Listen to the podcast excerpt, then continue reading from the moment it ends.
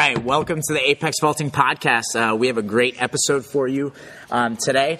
Um, as always, if you enjoy the podcast, please subscribe. If you could leave a comment or review, that would be awesome. That helps us a lot. Um, you can also follow us on Instagram at the Real Apex Vaulting, and we're Apex Vaulting on Facebook, Snapchat, and Twitter. And I just started the TikTok. Ah, um, It's okay. like at Apex Vault. I think they like cut out a couple letters, but TikTok is Kids pretty. Yeah, it's pretty hysterical. It's it, it, it kind of you fall into that trap. Uh, they're like ten to fifteen second videos, and they're so funny. So you're like, oh, I'll watch another one. It's just another fifteen seconds, and It's like, an hour later. It's like, oh. yeah, yeah. Kids are like, why are we not warming up yet? so, um, so definitely check that out. And if you have any comments or questions, just shoot us an email at apexvaulting at gmail.com. And without further ado, I want to introduce Doug Houser, uh, coach at Vertical Assault out in Bethlehem, Pennsylvania.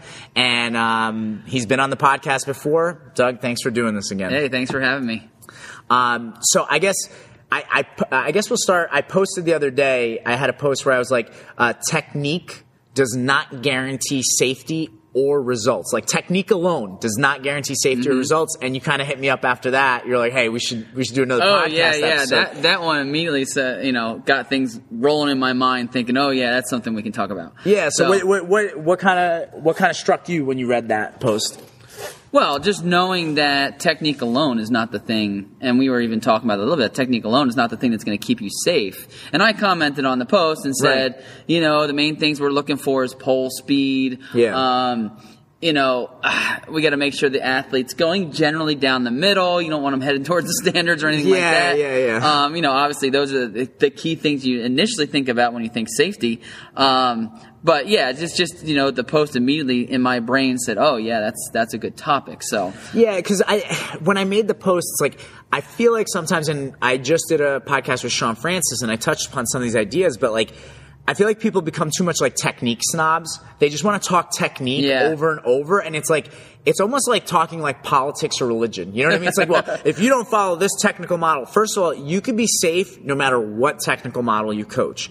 You can get results no matter what technical model uh, you coach. Oh, yeah, there's a lot of technical yeah, models out there's, there, so- There's more that goes into it. Like I almost like let's stop talking so much about technical model. Let's start talking more about process. Let's start talking about drills. Let's start talking about culture. Those are things that start to become huge, huge, important things. Like even if we talk about safety, I mean, maybe some of you are sitting out there and like, Branko, why'd you just talk about culture? How's culture going to help safety?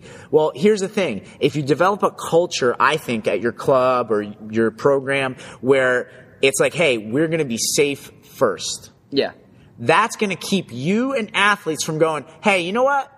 I'm just going to try this grip.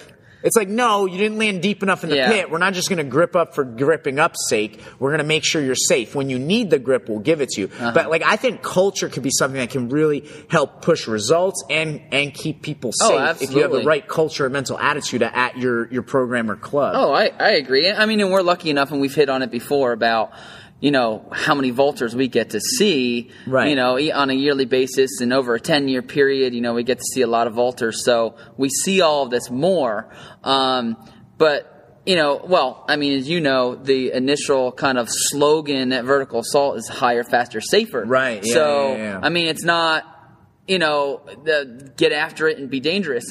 Right. you know, Get after it and be dangerous. like you couldn't, you couldn't do that. I Where's mean- that club? I want to try. Yeah. Um, just do whatever it takes. Run as fast as you can, and you know, uh, well, and and it, it's funny. I mean, we're joking about it, but it's like I get it. There's a little bit of that in every pole vaulter, right? You're like, I just want to get Oh, after yeah, it. Like, you let gotta go. be aggressive, absolutely. But, it's like I, you know, I'm not a scientist, but I found that if you break your leg, it really slows Yeah, progress. yeah. You know what I mean? And so it's like that six that- months that you can't jump. You know, yeah. So it's like that's that's the thing that people have to keep in mind. And I think like like you mentioned, like coaching the amount of athletes that we coach, right? It's like we're probably both seeing somewhere around 100 plus athletes a year, you know, Mm-hmm. every year. And what you you come to realize is like, okay, like if you keep taking chances, kids are more likely to land shallow. Athletes are more likely to hit the standards. Oh, Athletes Oh, yeah. are more likely to get rejected. And all those things have a high rate of injury, right? So it's like if I'm hitting a standard, landing in the box, or landing on the runway, I'm more likely to sprain an ankle, break an ankle, break a leg. Yeah. I've, Um, Or worse. And um, yeah, unfortunately, Unfortunately, yeah, yep. I, I've been at a Division three national meet where I saw someone land in the box and break their hip. I mean, that, that completely derailed that athlete's career. And so it's like when you have that idea of like, no, you have to earn grip, you have to earn the Mm-hmm. next pull, and you create that culture of like you as the athlete has have to do X, Y, and Z in order to earn the right. Whether that's something technical, whether that's something in a drill, whether that's something physical. Like, hey, once you could do squats or deadlifts Oh, like this, yeah. or once you hit this t- time on a sprint, you know, now it's like, okay, yeah, now you're moving the pole. Mm-hmm. Now we can grip up. Like, that's important. That's what's going to keep athletes safe, I think, long term, too. Yeah, oh, Because then you're not going to have kids, like, when athletes go on to college, my, my always my first concern, because you know, a lot of colleges don't have a pole vault coach. It's just the unfortunate thing about our sport. Yeah, There's not enough coaches out know, there right there's now. There's a jumps coach. They they're covering multiple Right. events. They see the pole vaulters here and there. You know. Yeah, so it's like teaching that mentality of like, okay, you have to earn grip. You have to earn, you know, going up a pole. Absolutely. It will keep your athletes safe when they're even jumping on their own or in different programs. So they know it's like, no, like I'm not ready for the next pole yet. Mm-hmm. You know, I mean, I think that that's really, really important because long term, if you could avoid getting rejected, if you could avoid landing in the box, you're going to be healthy and in a long term uh, uh, scale, it's like you can really improve performance. Well, one of the things we make the athletes aware of, even when they first start vaulting, is you know the outline square on the mat, Right, the you co- know the, the coach's, coach's box. box, yeah. So you know, and I'll even I'll even reference it, and I'll go, well, where did you land? You know, and they might be, at, and the closest I want any kid to land is like the front line of that Right, coach's right, box, right. and I'll say, well, where did you land? You know, in relation to the coach's box, so they become aware of you know where am I? Am I towards the outer edge on the li- the right or the left of the coach's box? Yeah. Am I landing short? And it's good for them to be able to process, you know, all of that. You know, Right. well, why didn't I move the pole enough? Why am I landing short? Um, what technical piece do I need to, you know, think Yeah. about? What technical piece do I need to work on? What drills do I need to do? And actually, this this ties into a message I just got yesterday. I don't- saw your post. I I was saying I post. posted on Instagram. So, and again, the athlete that that I was speaking with, um, I messaged them. They're in college now. I just want to see how they were doing. Yeah. I like to check in because they're far enough away that you know I'm not seeing them anymore. Um, but um, they immediately commented that it was going well. And, and again, this athlete actually had a pretty good um, attitude about working out in high school. They, you know, Yeah, they did yeah. workouts, you know, as they could, but they immediately said, "Oh." You know, I'm able to run from further away. I'm able to hold higher. Yeah, and and, and do the it person safely. commented that the strength and conditioning Yeah. program at the college was yeah, really yeah, they helping got out. they got faster and stronger, so they were able to do more. So, Right. and you know, in the same regard, since we're talking about safety, like you know, hey, if you're able to safely move that extra grip, safely get on a longer run, hey, you're going to jump better. Right. You're going to be safer in the long run. You're not going to get hurt. Well, and and also it's like if you feel safe, right? I think that also helps results because if you feel safe in your jump and you're not worried about making the pit, you can be more active on the pole. You can move through the jump better. You know, I, I think th- these are all like really, really uh, Im- important, you know, aspects. Mm-hmm. You know, it's like I, I feel like people forget. It's like. Yeah, I like gung ho. I like to be brave and blah blah blah. Sure. but it's like You've got to be aggressive. you, You've you got have you know, to teach the kids what is safety and teach them awareness. Like what, your whole explanation, what you're kind of preaching there is like, okay, be aware. Where are you landing on the pit? Be aware. Do you feel the pole speed? Do you Mm. Feel the pole moving? Do you feel your swing? Because I mean, unfortunately, I, I've seen athletes at meets where it's like, you see at takeoff, you're like, that kid should not swing on the pole. And they, Yeah. Mm-hmm. they go for it anyway, and they have a dangerous jump. And the thing They is, as, short. as coaches, I think it's very important to teach awareness. Like if you're not aware of your pole speed, if you're not aware of your swing speed, if you're not aware of where you might land, that's not good because you have a kid that's going to just chuck it and go for Yeah. it all the time, and they're going to put themselves at, at Yeah. risk. What, what do you do, or how do you think uh, is the best way to kind of teach that awareness? Well, uh, honestly, it's really just it's kind of a quick thing personally for me. It's when you land, kind of kind of look where you're at. I mean, that's I mean that's obviously you can see it. You Right. can be aware of that because Right. you can see it. The other things, it's it's a little bit different. It's uh you know more tangible. Is like feeling the pole move. Yeah. Um, you know, should I swing? Should I not swing? I, um, I think feedback is critical for that. Yeah. I think it's like that. Like as a coach, you have to have a good eye and watch. And when you see better pole speed, you have to bring that up to the athlete. You know, Yes. it's like, Yeah, hey, I was- did that's you what I was gonna say, yeah. Did you feel it move? 'Cause I, I feel like sometimes Absolutely. people are unaware. You know, there's like the four stages of like uh, learning a skill. It's like one of them. It's like the athlete needs feedback Yeah. from an outside source like a coach because they don't feel anything. Mm-hmm. Then eventually they get to the point where after the fact they're like, oh my god, I did feel that.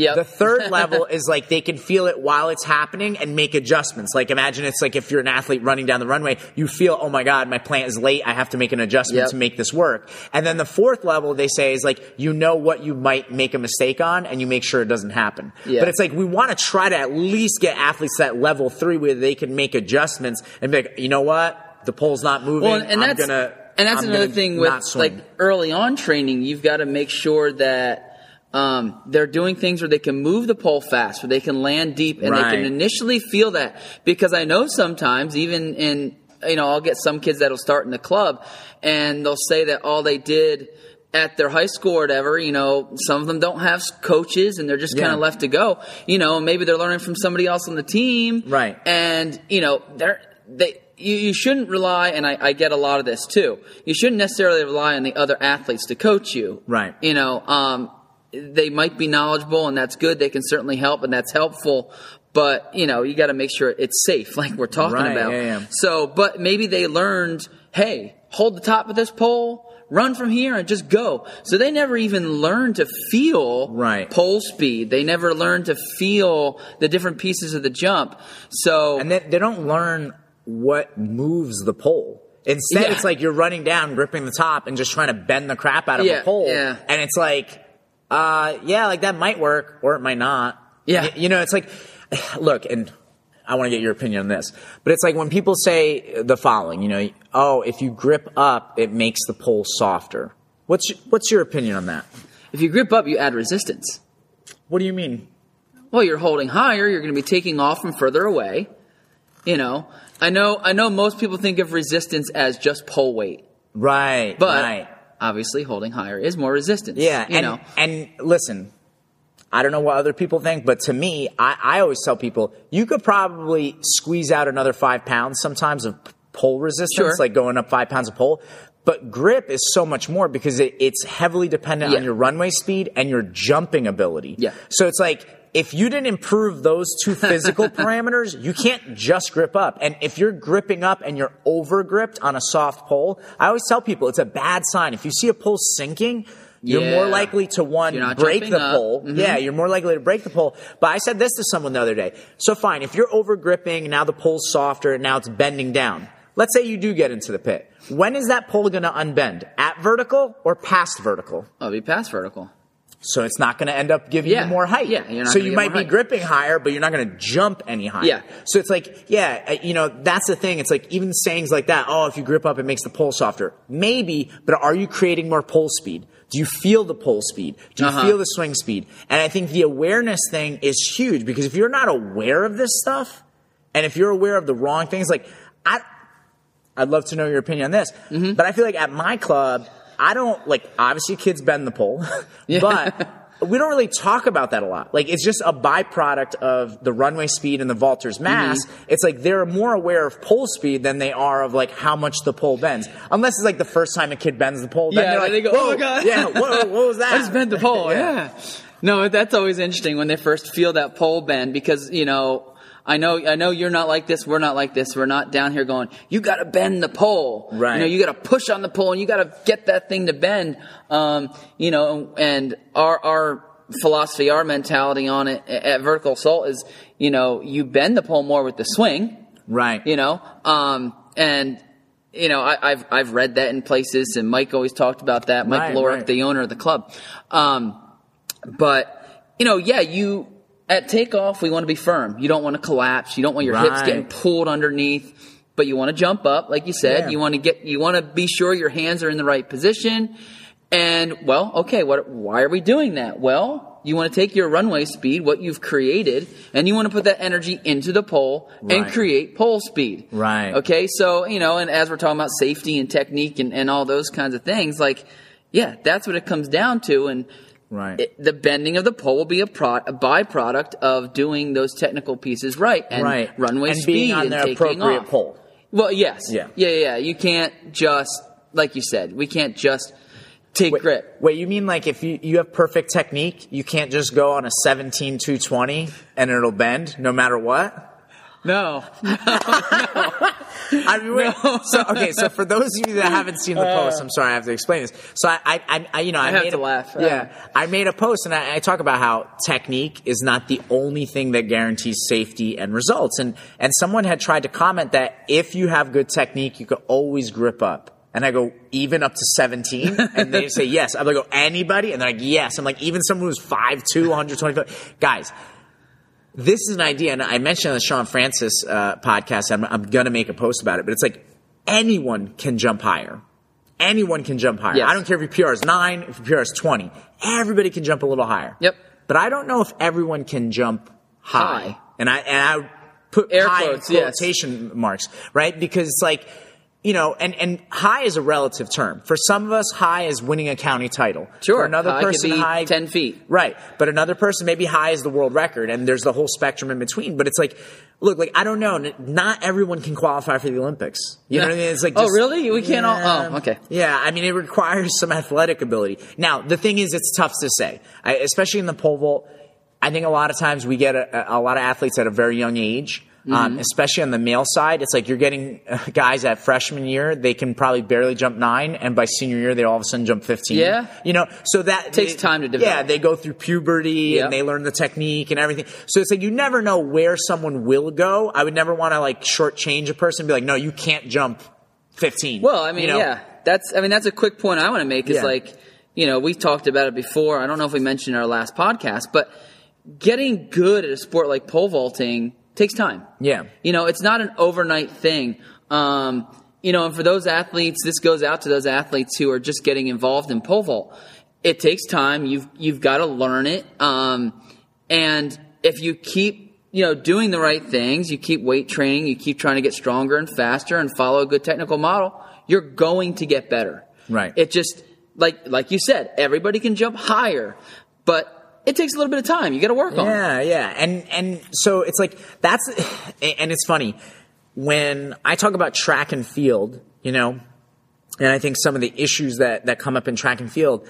I, I feel like the, the issues that people have is like the honesty part. You know what I mean? It's like we're not really always an honest sport. And, you know, I, I think the thing is we try to there look there are the coaches out there that try to sell everyone on the fact that yes you can go to the olympics. Yes you Yeah. can get a scholarship. And it's like no first you need to love this For- Absolutely. even if someone Yeah. has olympic potential or has the potential to jump let's say at a big d1 and get a scholarship it's like you've got to love this because no matter how talented you are there are going to be tough days there are going to be Oh, hard yes. days and if you don't love pole vaulting you're going to be like screw this Yep. on to the I'm done, yeah. because I mean, we were talking before the podcast, like how much, like, first of all, I didn't even realize, oh my God, like it's, you've been at vertical for so long Yeah. now. I'm like, I still, years. I still feel like it's like yesterday you, you just started coaching at vertical. But, it- you know, so it's like, it's been a long time, but it's like, we're both having a blast. We love this. Yeah. And that's why we could make it through the hard days because there are hard Yeah. days. Oh, absolutely. You know, it's like, I almost, I almost compare like meet season. There are certain days where we end up doing that like double, that, that IndyCar, NASCAR double Yeah. where it's like they do the Indy 500 and the Coca-Cola 600 on the same day. Yeah. Because you'll go to one meet in the morning and drive to another, Another meet, meet, or to you- practice yeah, or and then you- whatever. and then you barely get any sleep. And Sunday, you have Sunday sessions, which are hours long, you know?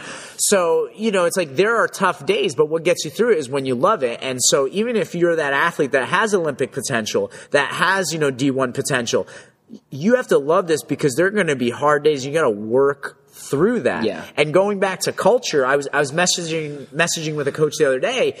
You know, I I feel very strongly about the following. I do not want to spoil any athletes. And if you're looking for attention at my club, the kids who get attention or the athletes that get get attention are the ones that bust their ass. I was just going to you say, gotta try work hard. hardest. The ones Yeah. who try hardest get your attention. The ones who ask questions and want feedback get your attention. Yeah, because that that breeds a healthy culture. What I think that sometimes unfortunately happens, and this happens in every sport, this happens in every everywhere in life, but it's unfortunate because you, you create a, a poor culture. Is that what you do? Is you reward the people that are high achievers right? Mm-hmm. Who jump high, who maybe don't necessarily work hard or, you know, maybe aren't nice people. And then it's like the kid online that's like really busting their ass and working hard and they're like, what the hell? I'm not getting any love from coach and I'm working hard. And that kid who jumps, like, okay, like, look, my best ever is 14 feet. So imagine I'm the athlete at practice. Uh-huh. So I'm a 14 footer. I'm busting my ass. But you, Doug, you're coaching someone else at practice who jumps 17 feet. And you only care about that kid no matter how hard I work. I know at the end of the day, it's like, all right, I'm not going to beat that guy who's like 6'4", 180. Yeah. You know what I mean? Like that guy's always going to jump higher than me for the most part. It's like, I'm never going to get attention from you. I mean, that's disheartening. One, Mm-hmm. Oh I, I'm probably yeah. more likely to quit the sport. Sure. Oh yeah. You know, absolutely. That's and bad culture. and that's going to stunt my progress because eventually I'm going to be like, well, that guy jumps high and he doesn't work hard, so Yeah, I'm maybe if I hard. just stop working hard, it'll just happen. Yeah. No, I, I and that's how I am honestly at the club. I I it actually bothers me when I miss a jump. Right. Like I want to see every jump. I want to give feedback on every jump. Right. And sometimes, yeah, I'm explaining something to another athlete, or maybe I'm turned the other way. Somebody comes down the runway, takes a jump. Um, again, I'm not concerned because we we do breed safety. Yeah, yeah. You know, uh, in the club. So if somebody takes a jump and I don't catch the whole thing, I know they're still going to be okay. But you know, I like to see every jump. I like to get feedback on every jump. And again, it doesn't matter to me if it's a a brand new girl who's jumped six feet in one meet. Or Or, like a a, national state champion, qualifier, like yeah. yeah. I mean, I, I want to give you feedback because I want to help everybody the same. Yeah, I, You I even it's funny. so same thing. Like someone someone new. Usually, it's like I'll be talking to someone and they'll go without me watching. Like, Yeah. hey, like I want to make sure I catch it. Like if I'm talking, just wait a Yeah, second. You yeah, know. yeah. And so it's like uh, you know, athletes learn quickly. Like, oh, okay. Like yeah, I got I got to wait. you know, because it's like I tell people all the time. Like I know you think I have eyes on the back of my head, but I don't. Like I'm Some gonna of the kids it. will. Some of the kids though, honestly, will say that about me. Like Yeah. I'll, I'll talk to somebody, and the kid will come down, and I'll catch it in my peripheral, but I'll still catch like a number that they hit or Right, their yeah. position at takeoff, and then I'll say something about the jump, and they'll be like, "Well, wait a second, you weren't like." Facing the runway 100%. And the other kids will be like, oh, Doug sees everything. like, Well, no, yeah, I it- try to. You and, know, it- and it's funny. I always, you know, you brought up Mike Lorick. I always say about Mike. Mike could be facing the other way, be at the other end of the building, but yeah, just hear the noises, like the foot, the foot strike, the way the pole hits the Uh-huh. box. Like, hey, I was a little under. and You didn't jump up. You know, it's like whatever. like, just you know, he can hear it. And I guess, I guess again, that's the benefit. Of I'm getting a little bit of so that, many, too, yeah. you're just seeing so many vaults that it's like, all right, well, yeah, you can catch it at almost every Yeah. angle. I mean, even, you know, and again, being a club coach, so funny. I remember one meet where it's like, I couldn't be on the infield, right? Which is fine. Yeah. But the way the pole vault was set up, the only way for me to watch the vault was watching the athletes head on, like running towards Oh. the pit. So it's like no way for me to catch No mids or numbers, whatever. But it's like I'm using depth perception. You know what I mean? I'm Uh-huh. like I'm still making good calls and stuff like that Watching the that. frame of the Yeah, jump, yeah. sure. And it's like so. It's like I, I still did the best that I could with the angle that I had. Like sometimes you're forced to Oh, watch from a bad That's angle. unfortunate. I mean, Yeah. uh, honestly, going going on that point real quick, and and maybe someone will hear this and it'll make a difference. But they recently did a well. In a, in a rule, did away with coaches on the infield for all championship meets. Mm-hmm. Oh, wow. At, in Pennsylvania. oh wow. Yeah, so this this was a memo that was sent out.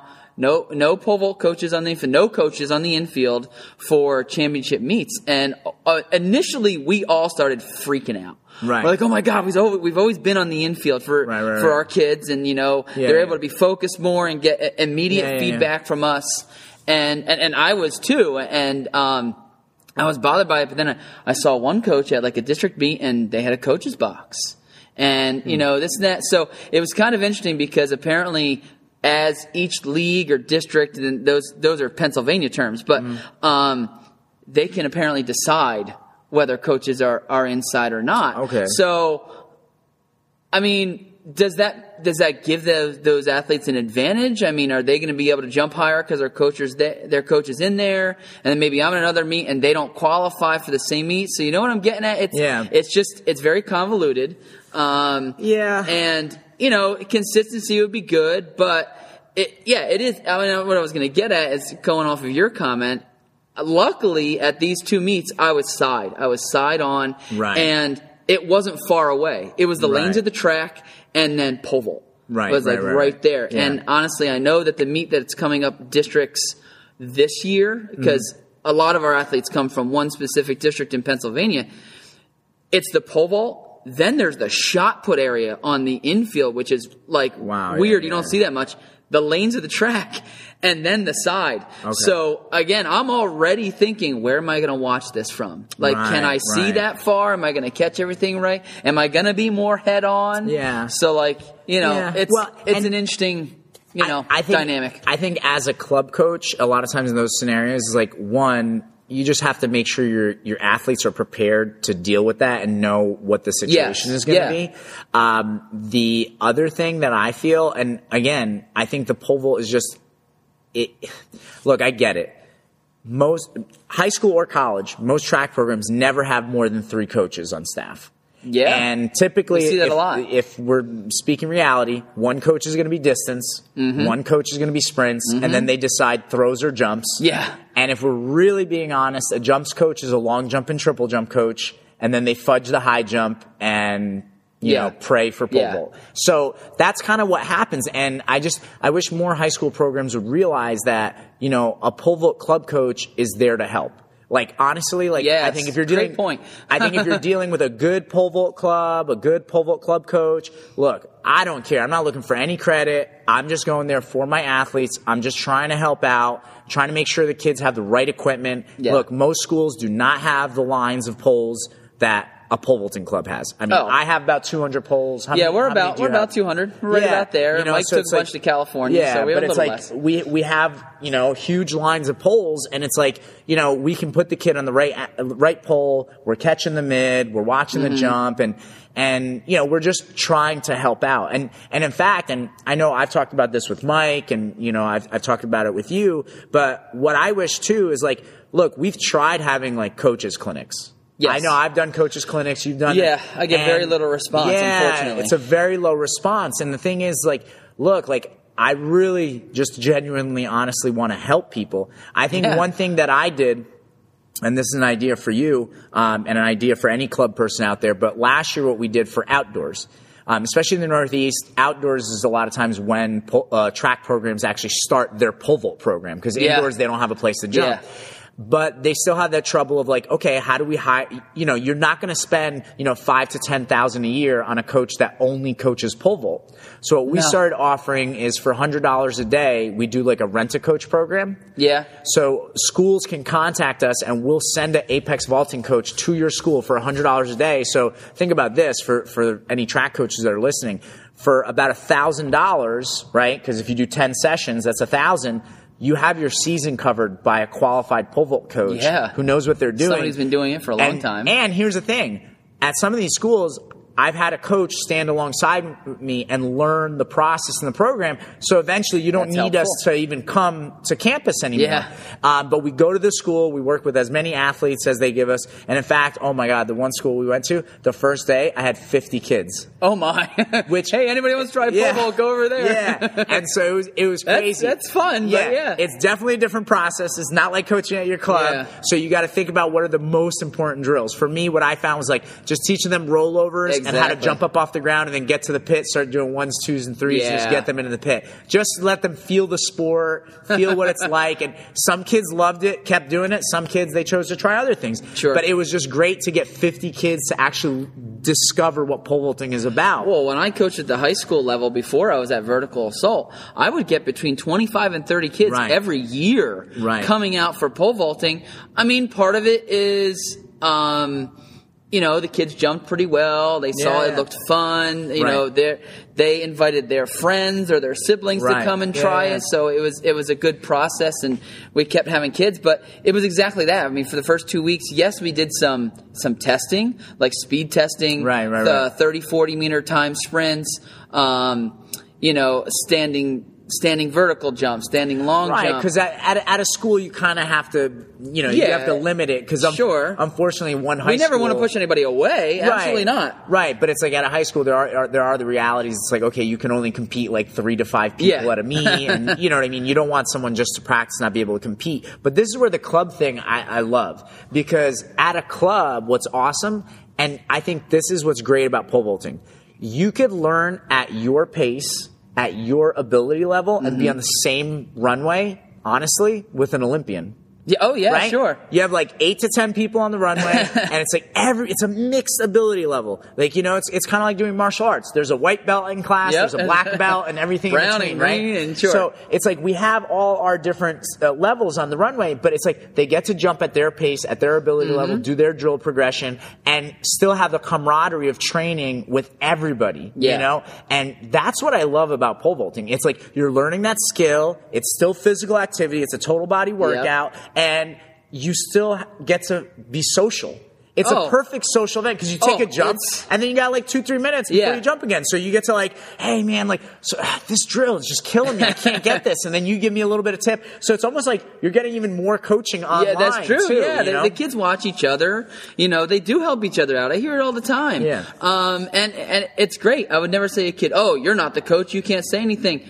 No, it's great. Help each other. Um, Right. I, I I think it's wonderful. I mean, another another part of the the club aspect too is think about. I mean, I, I actually stopped for a minute and took a look at the cla- uh, class that I had a couple weeks ago. We had 12 kids in the class. It was a, it was a Sunday. We were Mm-hmm. Yeah. split up on runways, but no two kids were from the same school. right. So these kids from come from all these different schools, and there they are. They're chatting, they're having fun. You're meeting people. Like that's another thing I love about the club atmosphere. The social the social thing is huge because I've had so many uh, so many uh, young kids come in who maybe had trouble talking to people, maybe Yeah, had trouble yeah, making yeah. friends, and they, it's it becomes a safe environment for them to be social. Sure. because it's like. One, I get everybody talking about something like a topic. Yeah, you know so I, I mean? do it all the time, And, yeah. and everybody gets chatty and they start talking, and it's like, oh, okay, cool. I can talk to someone. You know, like this is okay. I'm Mm-hmm. accepted here, and I, and I think that's really big. And and even like honestly, like I think the other thing for vault, and, and this could lead into our next topic, is like, you know, this sport can be for all ages. I mean, I I have a married couple that come in, they Yeah. train together. It's awesome. Oh, that's great. I love seeing them come in. They're they're they're a blast. Um, I know I've done the podcast with John Mraz, who his son Jason, when he was a freshman, said, "Hey, if I jump 12, you got to start jumping, Dad." And I Oh, mean, that's a great he story. lost a lot of weight. That's such a great story. He got into great shape, and that's the thing. It's like, look, if you're pole vaulting, you're gonna get in good shape. I, Yeah. I- you're going to. If you keep pole vaulting, you're going to be in amazing shape because it's a total body workout. And- Absolutely. And, the social aspect, even for adults. I mean, look, I, I think, you know, when, when I talk to, to people who, you know, I taught with, who I'm still friends with, and, and other people my age, you know, I'm going to be 39 in December. It's like, oh boy, uh oh, one more year. Yeah. I hit that 40 in the summer. I'm actually I'm gonna start going backwards. I'm gonna count down again. But but um you know when you get to a certain age, it's like look, you do your nine to five, you go home, you have dinner, you go to bed, Mm-hmm. and it's kind. people are looking for activities. You know, some people go to CrossFit, some people try rock climbing. You know. But I think for some people, pole vault could be that niche. You know what I mean? It sure. could be that thing that really sparks your interest. Even if you didn't do it in high school or college, 100%. You, you could learn it. You could have so much fun with it and just, you know, get I think, involved. I think the thing that gets scary though, and it, and it kind of goes back to that, you know, everyone can jump higher, but not everyone can jump high, right? Yeah. We need to be more accepting of that's okay. If you're 25 years old and you're trying pole for the first time, no, you're not going to jump 16 feet your No, first day. no. but that's not expected. But you're going to learn how, how to move the pole, Uh-huh. how to get and into the And it becomes exciting at the same time as you learn the pieces. You know, again, no matter what age you're at and you're, you're learning it, or, or maybe you've been doing it for a while. As you learn pieces, as things start to click, you know, as, Right. as this one little thing you had trouble with starts to happen, or, you know, you learn a new piece. The pole bends for the first time, like we mentioned. It's just, every little piece is so exciting. Right. You know, if, you know, and you learn to love it. Like you yeah, said. yeah, and then that becomes your like little group. You know, it's like, look, probably like you, you have your job. You know, that's all settled. You know, Yep. maybe you're even like married, but it's like you, you're looking for that little piece, that other thing you can do in Uh-huh. your spare time. And and I think pole vaulting is is that perfect niche thing, Mm-hmm. and it lends itself. You know, you you you can come in once a week, twice a week, three times a week, whatever. You know, and make it work for your schedule. And I think pole vaulting clubs are perfect like that. You know, it's it's almost like joining a martial arts gym or something like that. Yeah, you know? yeah, yeah. Um, now that leads into my next thing. Uh-huh. I, I feel like sometimes, you know, um, in the pole vault community, it's not a huge community yet. No. You know what I mean? We're, we've gotten bigger. I mean, we were talking about it before. It's like it, it, it wasn't too long ago. Like in around 2005, you know, 18 feet was winning Division One nationals on the men's side. Yeah. and you know, it's And like that's only now, 15 years ago. That's yeah, that yeah. long ago. And now it's like if you don't jump 18 six plus, You're not no even making me. yeah, yeah. So, so I mean, pole vault clubs have grown. It's getting uh, bigger, but we're still not a huge community. Hmm. And I think sometimes, unfortunately, like our event has a weird vibe. It's like we're like a lot of people talk about the friendly competition Yeah. on the runway, but yet off the runway, it's like everybody's trying to take the whole pizza pie to themselves. you know, it's like we have a pie filled, like just throwing out numbers, right? But like, let's say in a geographical region, there's a hundred pole vaulters. Yeah. It's like, instead of trying to grow the sport, it's like, I feel like sometimes like pole vaulting clubs and pole vault people are like, I want to coach all 100 people. instead of being like, no, you know what? Like, everybody can take their slice, and I'm in my little area. I'm going to try to grow this instead Yeah. of there only being 100 people here. Let's see if we can grow this sport to 200, Sure. and 300, and 400, Well, you'd- and 500. Right? You'd be amazed uh, how many kids I talk to that come into our club, and, and I'll ask them, you know, straight out, well, how many kids on your team pole vault? And they'll go, oh, three or four Right. or something like that. And I'm going, well, why? Why are there only three or four of you? Why are there only five of you? And you know, there's there's always you know some different reasons. Sometimes they say, well, we don't have a coach, so the kids don't think they're going to get good at it. Um, Right, yeah. You know, and that's when I say, hey, if you know somebody that's interested, right. Bring them in. Like Yeah. they can jump with you. You know, if you're a friend, if you're a teammate, they can jump with you. They can Ju- come to class. Just, just talking to you right now about this, it, it's making me think because I think timing is always the big thing. I almost feel like when it's that outdoor season time, Mm-hmm. early outdoors, that might be a time where you could promote something on social media, then also tell your current clients, be like, any of your friends at your high school that want to come in for a free uh, mini camp on a Saturday or Sunday. You know what I mean? Like pick a Mm. get weekend. There's no meets early to it, season. yeah. Yeah, I'd be like, they can come in for free. They just got to sign the waiver and they can try pole vaulting, see Yeah, if it's hey. Mm-hmm. something that they like and enjoy. The other point that I want to make, and, and again, it, you know, the reason that I think more pole vaulting clubs and pole vault people need to think about working together off the runway is that we need to have more competitions. That's a tough thing. Yeah. Like when you when we talk about getting adults, right? Like I always talk to you about like I think more adults into pole vault because it's a fun activity, Yeah. keeps you in shape. But the thing is, like, people want to compete. And this is where it's like the more pole vaulting clubs that host competitions, the better, because now those adult clients and even the youth clients, I Mm. mean, I, I feel like the younger kids, even like middle school, they rarely get a chance to compete. Oh, yeah, Now so by you- clubs they having come to the meets, club meets. they come to the club meets. Yep. And, and a club meet, I'm sorry, is way more fun than a USATF meet. One, Uh, we, yeah. can ta- we can handle a lot more athletes in a shorter period of time. The meet goes quick. There's usually music. There's Yeah, usually a lot yeah, of people having fun. It's all like-minded people that like pole vault. You know, so I, I, I think it, it's it's really really great. But I think like again, we get caught up. Like everybody pretends like on the runway we should all be high fiving each other and hugging each Uh-huh. other after PR. And it's like, and listen, of course, if your literal teammate from your high school or your literal teammate from your college or your literal teammate at Worlds PRs, cool, hug them like Team USA yeah, won. absolutely. That's fine. You're excited. But I listen. I'm a competitive person. I went to a meet because I want to win, right? So it's Uh-huh. like we are competing on the runway, but off the runway we have to change the mentality because there's a lot of things happening off the runway where you know. Look, we've all heard the stories. I mean, for anybody listening, I don't know if you could believe this, but I remember talking to an athlete at a meet one time. They're asking me like some technical questions about the vol and you know whatever, and I'm like, oh, like, dude, like I just had Jim Bemiller, who used to coach Tim Mack on the podcast. Yeah. This is like the podcast just started. I'm like, you should check out that I podcast. that one, yeah. And the person's like, oh, oh no, I like I go to a different club. I can't listen to that podcast. Why do you laugh, Doug? like that eh, because it, it just sounds like even hearing that sounds ridiculous to me.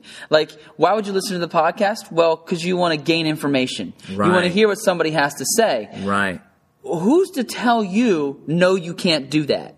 Right. You know what I mean? Um, you know, it, it's like me saying, "Hey, Branko, I'm gonna I'm gonna go online and start looking up, you know, world records throughout the years because I, you know, I just want to know." And you're like, "No, you're not allowed to know that." No, no. Like- you could just know the, the records here. in Yeah, you building. can you can know what Bubka jumped, what Lavillenie jumped, um, and maybe maybe what's coming up, you know, in the world now. That's all you're really allowed to know. You're not allowed to know where pole vaulting started. Yeah. You're not allowed to know like how it you know how it came about and what the world records were and how poles changed. Well- you're not allowed to know that. Well, I mean, you bring up a good point. I know mean, I'm going like no, far with it, no, but no, no, but like information is always good. Oh, you know what I God, mean? yeah. Like, look, I don't know why anybody would tell an athlete not listen. And, and I'm not talking about my podcast. I mean, they could be maybe watching a Sean Francis vlog, or maybe you post something on Instagram, or another club. Yeah, posts, I- I, mean, you know, I think it's good to our follow area, other Philly. Jumps Club posts stuff every once in a while. Yeah. They, you know, like uh, people post stuff.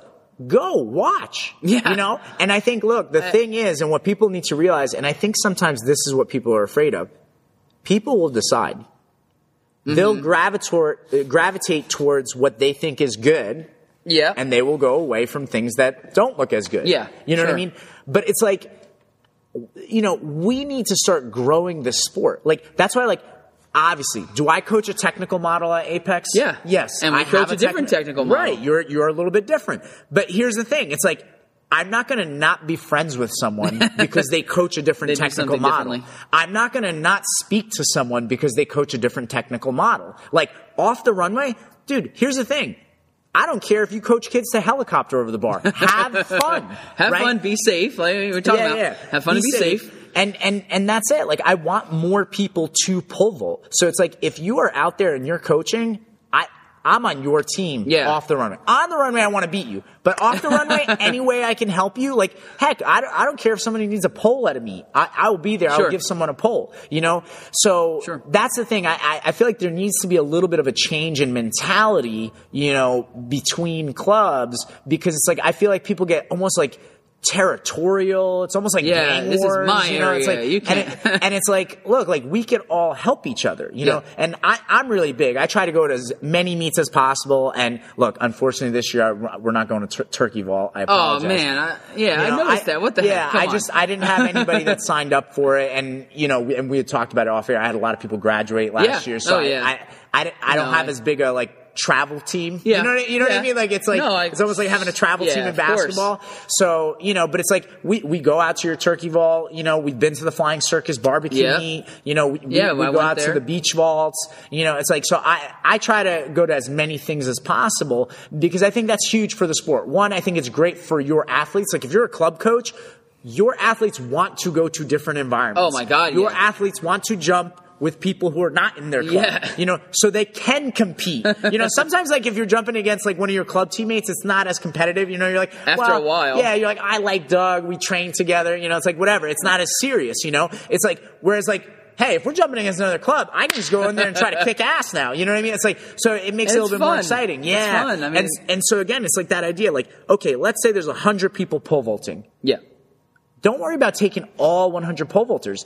If our sport is going to be popular, if our sport is going to grow and give us everything that we ever dreamed of, then we need to learn how to make that pizza pie, not 100 people, but 200 and Yeah. then 300 and Yeah. then 400 and just slowly keep growing it.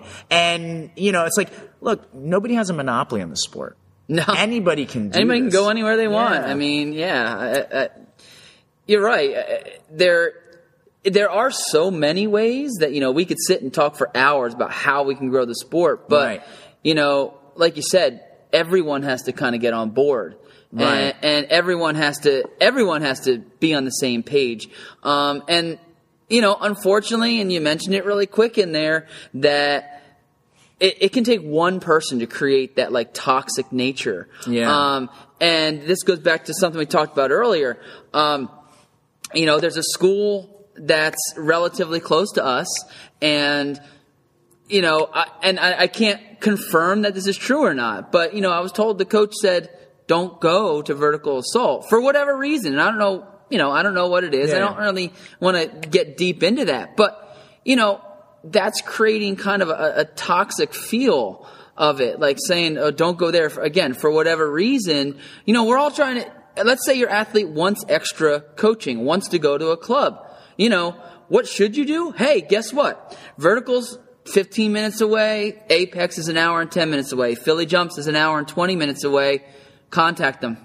Yeah. You know, find out what, go online, look at, look at the clubs, look, you know, find out which one you're most interested in And- and hey, seek out some extra help. So I mean, and you know, it's big, right? Like, I think some of this sometimes comes down to insecurity. And I know even me, when I was a young coach, I literally remember this. It was my yeah, I think second year coaching, and I was at a meet and whatever. It was like a relay meet. I had three girls jumping, and then some random person started talking to one of my athletes, and I was like, "Who was that?" Like, why were you talking? You know, and it's like I was all like worried, like I'm going to lose my kid. You know, Yeah. And I think sometimes, you know what? If you only coach two, three people, yeah, I guess that's a big concern. You don't want to lose an athlete. You know, um, But in the high school sense, you're never wait, losing But an then I ended up coaching that person. Yeah. that ended up being Yeah. Craig Van Leeuwen. Oh, so, okay. You know, and I ended up coaching that person and he became part of our group. But like, um, I, I think the longer you're in this, and, and I guess what I'm, I'm trying to speak to those people that maybe have some of these insecurities.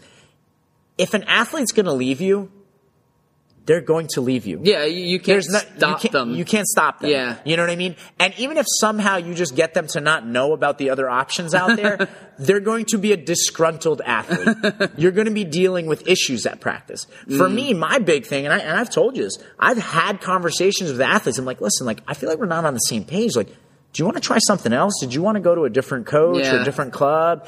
Because the thing is, at the end of my, at the end of the day, my goal at my club has dramatically changed. And Sean Francis got me talking about this on the last podcast. Uh-huh. It's I'm like, looking forward to listening to it. yeah, it's like forget about nationals. Like I've, I've I've coached national champs, I've coached state champs, and and I like that stuff. Again, I'm competitive. I want to win, but Oh, we all are. I want my athletes to be happy with what we're doing. And if you're not happy here, I'll be the first one to let you know where your other possibilities are. And I even told the athlete one time, like, listen, and if you go somewhere else and you tried it for a little bit and you didn't like it and you want to come back, You're that's welcome. okay too. Mm-hmm. Because, like, look, this is supposed to be a fun extracurricular activity. It's supposed to be enjoyable. And if an athlete leaves me, I don't take that as a stab in the back. And I, I really love Gary Vaynerchuk, and anybody who doesn't know, he's Gary V on Instagram. You should follow him.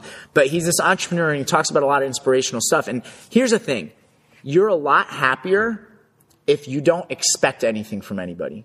You know, Yeah. my, my thing is if somebody comes to practice, I coach them. If they love it, awesome. If they don't, that's okay too. Mm-hmm. But I think sometimes when you're a young coach, you feel a little insecure. Maybe you're not so sure about your abilities yourself. Oh yeah, we You know talked I about mean? that in Yeah. our first one, like early Yeah. coaching mistakes and Yeah, you know, and so you're things not you could learn. Yeah, you're not so sure about your abilities, and you don't want to like maybe look dumb in front of another coach, or you don't want your athletes to think someone else is better.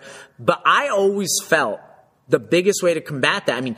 Early in my coaching career, like as soon as I found out about vertical assault, I'm like, oh my god, there's this like wizard Mike Lorick. He like just waves, waves his magical wand and people jump higher. I mean, that's what I thought, right? It's not that easy, but He's good. yeah, Yeah, But it's like I, I brought a crew of my jumpers to vertical and we jumped there and I was eating it up. Like my athletes were jumping. I'm observing my coach. Mm-hmm. I'm trying to learn. My athletes are trying to learn. It was a great experience and I didn't lose my athletes. Yeah. I mean, one, like you said, it's like a lot of us are not really competitors. We're so far apart from one another. You know, it's like, it's rare. I mean, if, if, like, especially if we talk business, it's like our businesses wouldn't e- exist if we needed those people to drive two hours to our club. Oh, yeah. we didn't. Ha- we would not have enough clients, you know.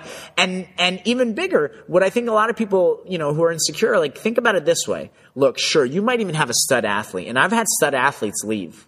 I, that's happened. Yeah. And whether they got Yeah, we better, have. and whe- whether whether they've gotten better or worse doesn't really matter. The thing is, I have other people that want to work with me, and that is more important to me. Mm-hmm. Like, I don't care if somebody jumped 19 feet and they're like, you know what, I got to go. I, I think I could do better down the road. God bless. Yeah, yeah. Have fun, because I got people here that want me to coach them. Yeah. And I have to focus on that. I don't really have time to worry about what somebody else wants to do if they're not happy. And I hope they're happy where they go. You know, but it's like the bigger issue, and this is what I think people don't realize, it's like, again, you're not going to make a business off of people driving two hours to your club. No. You need to focus on this. And I was blown away last year when this happened. I had an eighth grader start coming in, right? Literally three sessions in, you know, the mom walks in and she goes, Oh my God, my son loves this. He, he was struggling to find a sport and he really loves this. He loves your coaching. He mm-hmm. loves the club. Like the, everything is great, the atmosphere. And to think, she goes, we only live five minutes away and I only found out about this because one of my friends told me about it. And I'm like, And they didn't know? yeah, they Oh didn't know. I'm five minutes away from these people. So it's like, think about that. How many people within a five minute radius of your club maybe don't know you're there Oh. and they're looking for, if they're an adult, they're looking for something to do on the weekends. If they have kids, they're looking for a sport their kid could participate in. So it's like, we have to start thinking outside of the box. I mean, for people not, uh, you know, not thinking about this kind of thing, like if you do have a club or you're thinking about starting a club, social me- media makes it easy. Oh, you yeah. could set up a, a, a, radius from your club, and then you can hit certain hashtags, like or or uh, topics that people like, like things that are smart to for pole vault. Like if you're doing a pole vault ad, I would always recommend obviously put pole vault. Like, you know what I mean? That Yeah, would be that would be a topic that they follow. Maybe track and field. Another one, gymnastics. Yeah. There's a lot of A lot the of boys and girls that do gym gymnastics. They're growing out of the sport and they're looking for the next thing. I would So- say 40, 50 more, even more than that percent of the athletes that. I would I would also put like snowboarding, skateboarding, surfing, extreme sports. Mm. Yeah. You want to hit those things because the people who participate in those kind of sports, I would put rock climbing, right? People who participate in those sports, they're the type of people that would want to try pole vaulting Yeah, too. yeah, And so if you could start to market to that area, then you're going to start getting more pole vaulters. Again, like you said it, most high schools are lucky to have two or three vaulters on their team. Oh, yeah, two or three. it's and and here- amazing. and here's the thing. This is my thought. I, I was doing the numbers. This was a few years ago, and I was like, okay, I think I've reached about twenty percent of the vaulters in my area. Like, if you count the high schools, Yeah. and you count how many vaulters, I'm probably getting twenty percent of that market. Yeah. And on a given year, that's all you could really account for, right? Because some people are going to go to different clubs. Some people aren't going to go to a club. Some Yeah. people can't afford to go to a club. So it's like, you can kind of like, if you're getting 20% of your area, I think that's basically it. So let's go back to that pizza pie of 100 vaulters. Yeah. so if you have 20 kids at your club, you've basically reached probably the limit of how many people you're going to take from your area. You might be able to get more. Maybe in a good year, you get 60 Yeah. but that's going to be on a good year. on a bad year, maybe a 10, right? So the thing that you need to think about is like, yeah, how many people in a five minute, 10 minute, 15, 20 minute radius don't know about your Yeah. Services. Make that number go from 100 to 200, and then your 20% becomes 40, instead of 20. Yeah, so now You know? now a good year could maybe be like a hundred and not sixty. So it's like, yeah, like this is how we have to start thinking about in vault. And this is why, again, going back to what got us on this topic is like, I I really like, I feel bad for pole vault coaches who have to tell athletes like, don't talk to those people from the other club. Oh, yeah. Don't go to that other club's meet. Don't go to this thing. And what I find that's really interesting is like, it's almost the closer clubs are, the more likely there's animosity when it's like, we're the ones that can, Yeah. I hate to put it this way because I know people don't like to talk business, but it's like, we can do business together. Sure. We're the ones that are closest together. We could be having meets together, have a little league started, start a club league. But Oh, it's that would be fun. But every time you start this conversation, people act like it's like you're trying to steal money from Yeah, them. Yeah, you're taking money out of my pocket. Yeah, Don't- it's like, oh, they're, they're going to steal my athletes. You know. I, I really don't want to steal your athletes. I want to compete against your athletes. and if you host a meet, you make money. If I host a meet, I make Well, I mean, money. And uh, you, you know, and it's like, this is how it could help. And the thing is, our athletes want to compete.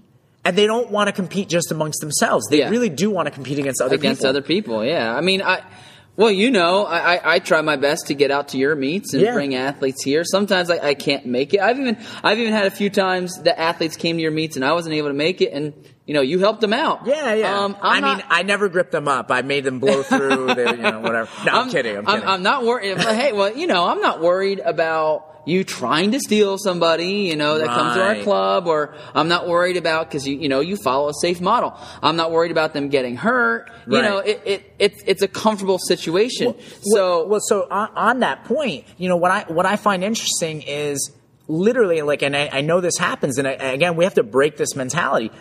I never worry if, like, let's say one of my athletes is at a meet and there's another coach there and they help them out. I'm never worried about losing a kid. And again, I'm I'm, I'm really really strong on this point. If one of my athletes is going to get coached by somebody else and leave my club, they were probably out the door anyway. Yeah. you know, It's up to And- them. And the thing is, I know there's coaches out there that if their athlete is at a meet, they specifically tell them don't get coaching from anyone else, mm-hmm. but especially me. And so it's like, and the thing that I think is silly is like I can help keep your kids safe. And the thing is, how about this? And I think this is the real insecurity that, oh my God, you know what's going to happen? What if Branko coaches my kid to a PR? But it's like, wait, and I don't you- get credit for it. Uh, right. And, and here's the thing: I don't want anybody's credit, but here, here's the bigger thing. It's like, well, if you want what's best for your athlete anyway, wouldn't you be happy that they PR'd without you there? Like, I get pumped. Like, I can't make all the meets as you can't either. Yeah, You're, oh. you're one person. It's And tough. I, I try to send coaches out, and and I love it. There was one year one of my athletes, Kosh Rosowski, right? She jumped 12 one and a half with me at counties, right? Which that was another meet where I couldn't be on the infield. I literally coached her from the street. I felt like Oh my God. I felt I was like behind a chain link fence, so I literally felt like a gorilla at the zoo watching her jump. You know? So she jumps 12-1, but then at state groups, I was at another meet, and two of my coaches, Dan and Britt, they went to that meet, and Kosh PRs jumps 12-3 that whole year. It was like, oh, bro, we're better coaches than you. you know, whatever. and to me, I'm like, I love it. First of all, my athlete PR'd, Uh-huh. and you know what's awesome? I wasn't even there, at the athlete PR'd. Like, I'm pumped for the athlete. Yeah. I'm pumped for the coaches. And if anybody even outside of Apex coached one of my athletes and they PR'd, awesome. Thank you for the help. I want my kids to do better. Sure. I certainly don't want someone else coaching my kid and they jump worse. Well- I don't want them to have a bad day. I'm not like, yes. Something that makes Doug, unsafe. Doug coached one of my kids and they know no it. Awesome. That is. No, I'm going to be freaking pissed. You know, hopefully not pissed at Doug, but like just, just pissed at the, The situation. Yeah. Yeah, sure. You know, so, you know, that, that's the thing. It's like we, we have to get this idea out there. It's like, look, there are, there are not a lot of us out there yet. No. And we need to help each other off the runway. On the runway, we compete. And I get it. If this were to happen, I totally understand. Imagine we went to the state meet, and let's say you couldn't make the state meet. That's a tough ask, Oh, maybe, yeah, right? if we yeah, have the top If two have two kids, kids going against yeah, each other, it's sure. like, and they're going to be state. I would still help, obviously, but you can understand the mixed feelings. And actually, last year I had this situation um, at this one county meet for two years, these kids would compete against each other. Mm-hmm. And I felt awful because, like, you know, my kid comes to Apex and the other kid went to a different club. And I would coach them both. And I felt awful either way. If my kid wins, I'm like, I hope that kid doesn't think that I'm not coaching him Uh-huh. to the best of his ability. and when he would beat my guy, I'm like, my guy is going to be so pissed that I'm helping this other kid. Well, but I felt like it was the right thing to do. You know what I mean? Uh-huh. I, so, you know, and, and they both had their fair share of wins and losses uh, competing against each other. But it's just like, you know, I, I I know sometimes that might be an awkward situation, but I think at the end of the day, there's not a lot of us, and we have to try to help each other out. Like, there's no benefit of like telling your kid to go to a meet but not ask for help from someone you know Yeah. is qualified to help them. I don't I don't understand how that helps the sport. Oh, well, I- and, and- and it creates too much animosity. Oh, you know? it's a toxic atmosphere when when that happens. I mean, well, and this is kind of the, the overall like this this whole point here, but ultimately we're trying to help Yeah. Anyone and everyone that we can. Right. Um, and if somebody doesn't want our help, I'm not going to take offense. Right, Like, yeah. You know that that's fine. You don't want to ask me for help. Oh, okay. Um, but anyone we can help that wants help, we're there to help. And in our situation, you know, having coached as many people as we have, you know, you know, um, running clubs, chances are what we have to say is going to help the athlete. Right. Uh, you know, definitely make it safe, like we covered initially. Yeah. You know, that's all we're trying to do. And, and especially, I think, even for a top tier athlete, let's say one of your top tier athletes, the thing is, if a qualified coach coaches, is like that top tier athlete already knows, like, hey, listen, this is my mid, these are Uh-huh. my grips and pulls. Usually, I usually have my standards around here. You know, can you and can you look for this? You know, Sure. whether it's the Yeah. takeoff or Yeah, yeah. something in the turn or whatever. And, you know, sure, hey, whatever you need, let me know what you need. I can help you out. You want me to just catch your step? I'll catch your step. You want me to like look at your mid? You want me to mm-hmm. just tell me what you want me to look for and I can help you out that Yeah. day. And I think that that's a huge service. But I feel like, again, it goes back. Some people, I don't know if they're insecure. They think they're going to lose athletes, but it's like, like oh, don't talk to anybody outside of this building. And it's like, why? what are you afraid of? More information is better. More information Yeah. is better, you know? I mean, from the high school standpoint, you're never going to lose an athlete. There's like no such thing. If Right. you're one of your athletes goes to a club, like don't tell your kids to not go to a club. I mean, you, you you'll never lose that athlete. They're you, they're technically they're more their athlete than they're ours. I mean, Right. you know, Yeah, they're yeah, the yeah. school's athlete. Well, and yeah, I, and, and- I say that all the time. Right, and So- from the high school high school perspective, you know, I've had lots of coaches who are not, let's say, pole vault coaches at the high school, Mm-hmm. but they're the ones that like help those kids. And those kids love that coach when they're supportive. They even I've had They see 'em five days a week. There's this one high school coach, um, JC from West Essex. She's awesome. The kids love her. She even comes to practices sometimes and tries to learn yeah, more yeah. and stuff like that. Which I And- never mind either. Yeah. I tell the kids, there's coaches are more than welcome to come to our practices and learn. And and the thing is, like the kids know that she just wants what's best for them, and they have a great relationship with that coach. Mm-hmm. I think sometimes that whole like you know trying to like. Uh, control the athlete. You know, it's like, hey, listen, I don't want you talking Oh, to anybody yeah. else. That's only going to lead to resentment. You know, the athlete is not going to be like, wait, this is this person looking out for my best interest or Yeah. theirs? You know, and so you know that again, it goes to this like we have to have a little bit more open mind. You know what I mean? It's like it's not all about technique, okay? Yeah. It's not even all about how high we jump. It's more about the culture that we create Mm-hmm. in the pole vault so that you know people can have a good time and more people will want to do this event. Because I, I really like my my dream is like there's pole, pole vaulting gyms all over the country. There's meets every single weekend, depending on what where you want to go. You know uh-huh. what I'm saying? And and that like it's flourishing. You know what I mean? Like I I want to see that because I just you know I know that this event is so much fun. It's a blast. I, I think it offers a lot of what other sports maybe don't. And Yeah, you I know, it's just I feel like that is actually starting to happen because we Yeah. even talked about it a little bit earlier. Go back 15 years and think of the number of clubs that were, you know, in the area and how now it's become double or, or, or even triple that. So before when you when you used to have to maybe drive two hours to get to a club, maybe now there's one an hour away.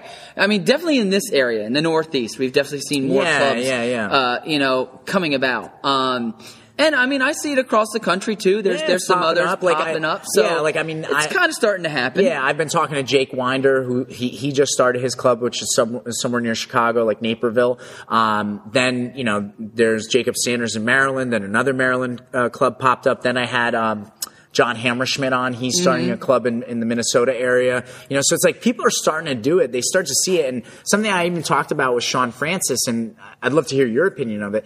And I, I, put, I made a post on Instagram about how I think the Olympics holds back our sport. Because Mm-hmm. think about this.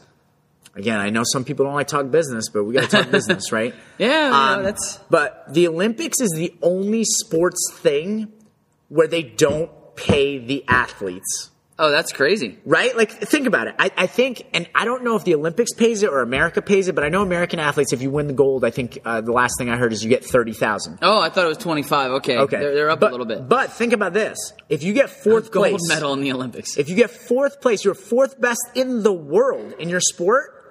Uh, you get zero. you get nothing. Nothing. There is no other sports thing out there that is getting free labor. So all these people running the Olympics make all this cash, and then Oh. the athletes get nothing, right? Uh huh. Whereas, like, let's go flip side. Like, let's talk another sport. I was at Madison Square Garden for the UFC event where they fought for the BMF title. Yeah.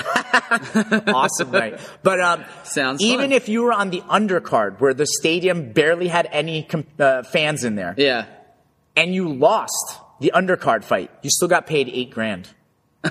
right? Okay. So, in a, because of the Olympics, like you have so many people chasing this Olympic dream, but it's like at the end, like nothing happens where, you know what? If you try to start a pole vaulting club and you put 10 years of effort into trying to start a pole vaulting club, getting athletes, you know, building up a business, you know what you mm-hmm. have at the end of 10 years? A career. You have a business and now you can be around pole every single day if you want, you know? And so it's like, that's the idea that I'm trying to spread out. Like, that's where we're at right now in the pole vault. Like, mm-hmm. I would love if there was a huge championship and we can go to Madison Square Garden and watch, you know, a great light show with music and, and there's pole vaulters and the winning the winning guy and gal wins a million dollars, but we're not there yet. Right now, we just we need to have more gyms pop up and we need to have more gyms interest. competing against each other and we need to start working together a little bit. You know, that's where we're really at. And I mean, in my opinion, if you love pole vault, I think the route to go is trying to open up your own club. I mean, what, Yeah. what do you think? Like, if, if you really love pole vault, what would be your advice for someone finishing college?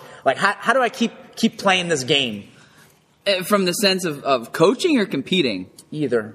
Either. Either. Well, I mean, you could you could definitely do both. Uh, well, I kind of think of it like the way Mike started things. Okay. Mm-hmm. Like he was he was at a high school um, coaching, and then actually he started. And again, this is this is to help anybody thinking of the idea of a club, but he started running his club out of a high school. Right. Right? So I, I did the same. and and you know get athletes in, kind of get the name out, see what kind of interest there is, and then I was like, oh, you know, all of a sudden, and he tells me, you know, Mike tells me a story. All of a sudden, it's a Sunday, and he's got like forty people showing Right, up, and right. it, it it ended up getting too big. Now, okay, unfortunately, that may not be the case for everyone. Right. You know, maybe it doesn't grow that much, but you can still stay involved. You can Right. still you can still have a little club, you know, and Right. and offer your help, and at the same time, you can you know be competing if And- that's what you're looking for. Yeah, E- and- even the smaller things. and and everybody grow it. yeah everybody wants something different i mean some people may, may- you're, you're right it might be just perfect if you just volunteer your time one day a week at a high school that's how you can stay involved Sure. but i'm telling people it's like even you know what if you want to jump post collegiately fine. Maybe find a place to jump where you can help coach you know? Maybe there's a club nearby. You can coach and jump. Mm-hmm. and then eventually maybe you can even open up a second location for that club. Yeah. you know what i mean? Like I, I keep thinking about it in these terms because it's like i know there's people that want to keep involved. They want to be around the sport. But it's like sometimes if all you do is just chase that olympic dream at the end of it there's nothing there. Yeah, you know what i mean? And and that's fine. If, and listen if you are happy awesome but it's just i know a lot I mean of that's people definitely what it comes down to. but I know a lot of people at the end of that journey, they end up being bitter. Like, why? What did I do this for? Why didn't I win Why- Olympic gold? Why didn't I make a ton of but- money? You Yeah, yeah. It's like I, I should have been on the Wheaties box. I should have had the right. It's like it, it comes back to kind of like uh, expectation. You have to have, Mm-hmm. you know what I mean, like zero expectation. But it's like, like if you're going to trying to go to the Olympics, zero expectation. Because one, the reality is you're probably not going to get much in return. Yeah, so just well, enjoy the journey. But it's like the thing is with starting a club, it's like it could really build into a business. I mean, it's going to take time and it's going to take effort, and like you said, humble beginnings. Like people, Yeah. I, I tell this all the time because you know you need to volunteer time. I think in the beginning, a lot of times, like you might not be offered a I did position. when I started right. coaching vault at, at Stroudsburg. I was a volunteer coach. But what a lot of people don't understand um, is when I first started volunteering my time and spent a lot of time coaching, I was still a full time teacher. So I had a Mm. full time job, and in my spare time, I was coaching. yeah, Now I'm the guy that like I'm sure a lot of people are like, oh my god, he's so lucky. He just coaches pole vault. But it's like that's now. Yeah. That like I started this journey in 2004. We are ne- it's going to be 2020 soon. It's like now I'm at that level, and now I'm even. That's why I'm on this like kind of businessy kind of movement. I'm like, okay, Yeah. how can we make this bigger? You know. But it's like it took a long time to get to this. Like you said, coaching outdoors at a high school. You know, driving all Yeah. over the world to Yeah, try to go to a meet. You know, and it's like, and, and then my first indoor facility, and now I'm in my second indoor facility. You know, it's like this all took time, and so you have to be patient to grow it. But what I re- like, the reason I love the club system and why I think the club thing is awesome is one, no one can tell you there's football practice in your building and you need to leave. yeah, oh yeah. Right. Two, At a school, it's you like know. you call the shots. When is practice? How many practices a week? How many people are going to be on the runway? You know, you get to decide. Like, guess what? We do need that next pole, so we're buying it. Yep. You know, instead of asking a head coach, "Hey, do you think Can you we know, get this?" It's like or- you know, I think Christina Langen could win nationals this year. Can we get a fourteen sixty five? Like, ah, I don't know if that's in the budget. You know, it's like no, like Oh. I just buy it. Like that's it. You know, and I so need it. Buy it. yeah, that's the thing that I love, and I, I, you know, I guess like my final thought on this podcast is like I think we can really grow this sport, and I think people need to think outside of the box. Stop talking about what you want or could have or where you Mm-hmm. wish things were and start looking at the reality and what could happen today. What can you do today? Today you could pick up the phone and call a high school and be like, "Hey, I'd really love to help out your program and if I can get some jump time, that would be great." Yeah. That's that's Little where to something in return doesn't hurt. Yeah, yeah, yeah. You know, and it's like that that that can get the ball rolling. Mm-hmm. But if you ask me how you make Sports Center's top ten, I don't have an answer for you. That's not going to happen. I mean, Sean Francis said it on the podcast yesterday. He goes, he goes, look, when Renaud broke the world record, that did not make Sports Center's top ten. And that's a fact, people. It didn't? Oh, no. I didn't- I don't so, remember So think about that. It's like we've got to we've got to build this popularity up from the ground level. You know what I mean? Before we get on top ten. You know. Do you have any final thoughts? No, I, I, I not any anything specific or off topic for what we've already covered, but I mean, growing the sport is it. Like we were talking about, it's, it's going to take a few things, and I think safety is And- part of it. Like and that's where it about. takes teamwork. That's where it takes teamwork. Oh, well- let's compete on the runway. The competition's on the runway. Off the runway, we got to work together. Yeah, well, and, and I've honestly, when I first started running the club, when I first Yeah. started running vertical assault, um, I didn't want to talk to any any other clubs. Yeah. I'm like, they're competition. I, I, don't I don't want to talk to anybody. I, I actually someone uh, ordered ten Apex shirts, and Yeah. I, I heard you bought them and you burned them in your backyard. I cut 'em- I cut them up first, and then, and then burned 'em up. no, I'm But, kidding. I'm but no, I mean, when I when I first got into it, like I didn't, I, you know, I didn't know, and as far as I know, it's a competing club. Right. Like those are the words in my head. Right, I right. compete against them. But the longer, you know, and again, I can't believe it's almost seven years now being with vertical assault and running it since summer of fourteen. But I've gotten to know like all the club coaches around, Yeah. and I get a, I get along with pretty much all of them. Yeah. Um, and you know, I can go to a meet and and we can talk and we can talk about athletes and we can talk about business and and it's good. I mean, in that sense, there is a little piece of trying to grow the sport. Yeah. Um, but you know, all together, like you said, it's it, it is a team effort. It is it's not only us as club coaches, it's high school coaches, it's high school ads, it's it's parents, it's it's other pole vault coaches. we should start a new hashtag. New hashtag. New hashtag. Anybody listening to this? Hashtag Team Pole Vault. There you go. Just you know, Yeah, people seen need to it. start hashtagging that, and it's like that's the team I'm on. You Yeah. know, we're, we're trying to make this thing Pole better. vault as a, an entire team, Yeah, everybody, yeah, a community, a family, whatever you want to call it. We've all got to be on the same page. Yeah. So Yeah. that's what we're trying to do. How can people follow you? How can people reach out to you? Um, well, okay. So we have the website verticalassault.net. Um, we have our, our primary presence online, you know, social media is Instagram. Yeah. So that, and that's just vertical underscore assault. Um, those are the two primary things. I think we have a Facebook account, but Yeah, you know, it's slow, not yeah. kept up as, as well. But Yeah. Instagram, I, I try to post, you know, at least daily. And when when Um, can we see you do a TikTok video? Oh, jeez.